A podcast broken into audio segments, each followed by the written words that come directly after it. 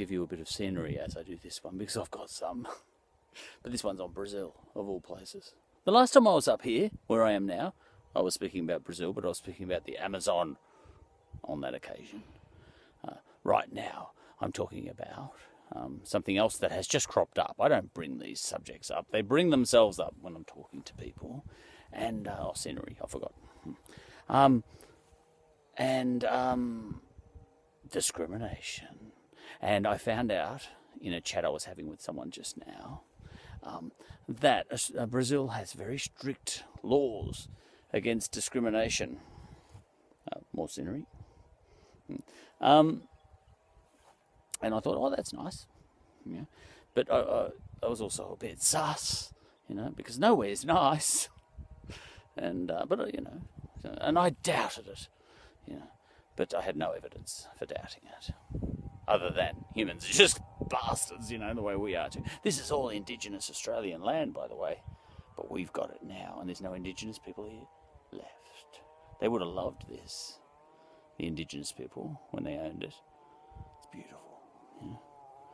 Uh, would have been a lot more bush. We've cleared most of that out. Um, but anyway, so Brazil. Um, in the eyes of Brazilians, apparently, you know, in the in the stories they tell themselves, they're actually uh, a wonderful country on racial racial discrimination. Um, that's the story they've been telling themselves. I, I, googled a few things. You know, I googled a couple of UN, uh, I googled a UN report and one or two other things, just briefly. I didn't get to the bottom of it, just a couple of things. And um, Brazilians apparently have prided themselves for a long time on the fact that they have um, had good racial mixing, and there's not that much discrimination on that front. Um, they had, and I looked this up, seven times as many African slaves come there as came to America, you know, and and an infinitely high number of slaves coming there compared to here in Australia because we had none, you know, come here.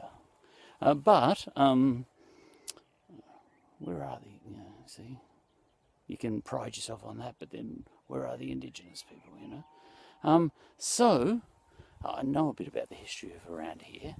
Uh, when um, the first Europeans came to this area, which is where I grew up near here, um, uh, just about everyone was dead already. Uh, the diseases had got them before we even got there. European, we Europeans, and my ancestors too, because my ancestors got here exactly when Melbourne was starting. Uh, one of my ancestors, uh, her brother, you know, my great great great great grandmother's brother, um, introduced gas to Victoria, you know, of all things, and had a big hand in introducing glass to Victoria too. He was the first person to use gas in Victoria. His name was Overton. You can Google it, but that's not what I'm talking about. I'm talking about when we, you know, ancestors wise, got here, the indigenous people were pretty much gone. They said it was amazing. They came up to this area where I am now, you know, Lancefield um, and thereabouts, and uh, they were all gone. You know. and um, anyone who did survive didn't get a really good um, experience after that anyway. You know. Um, but anyway, uh, Brazil has been priding itself apparently for a long time that they're not like, for example, us. Know? But just a little, you, only have to dig a little bit, you know. And um, and it is true apparently. Lots of interbreeding or whatever you want to call it and um, a whole new, what you might call race, the mulatto, which is half black, half white, or whatever. Every shade from black to white, and apparently not so bad, you know. And very strict laws against discrimination, which probably come about, I suppose, when you do have um, a very high proportion of non-whites and all that sort of thing. And I thought, well, this is all very positive, you know, and a little bit unexpected. Um, but then I read a little further along in that UN report and um, the UN report said there came a time in Brazil, for a long time, even the elites in Brazil were telling themselves this because we've got strong laws against discrimination, and because there is a lot of mixed marriages and all that sort of stuff, uh, interbreeding, well, we are a bit of a model. You know, we pride ourselves on our um, our mixing. You know, But you dig a little bit deeper, and in on, in some ways they might be just as bad as us. As it turns out, you would think, how how could that possibly be? You know, and um, the way it works is this. Um, it came to pass that even though they had those laws against discrimination, it turns out that um, the elite and the people in power ended up white after all.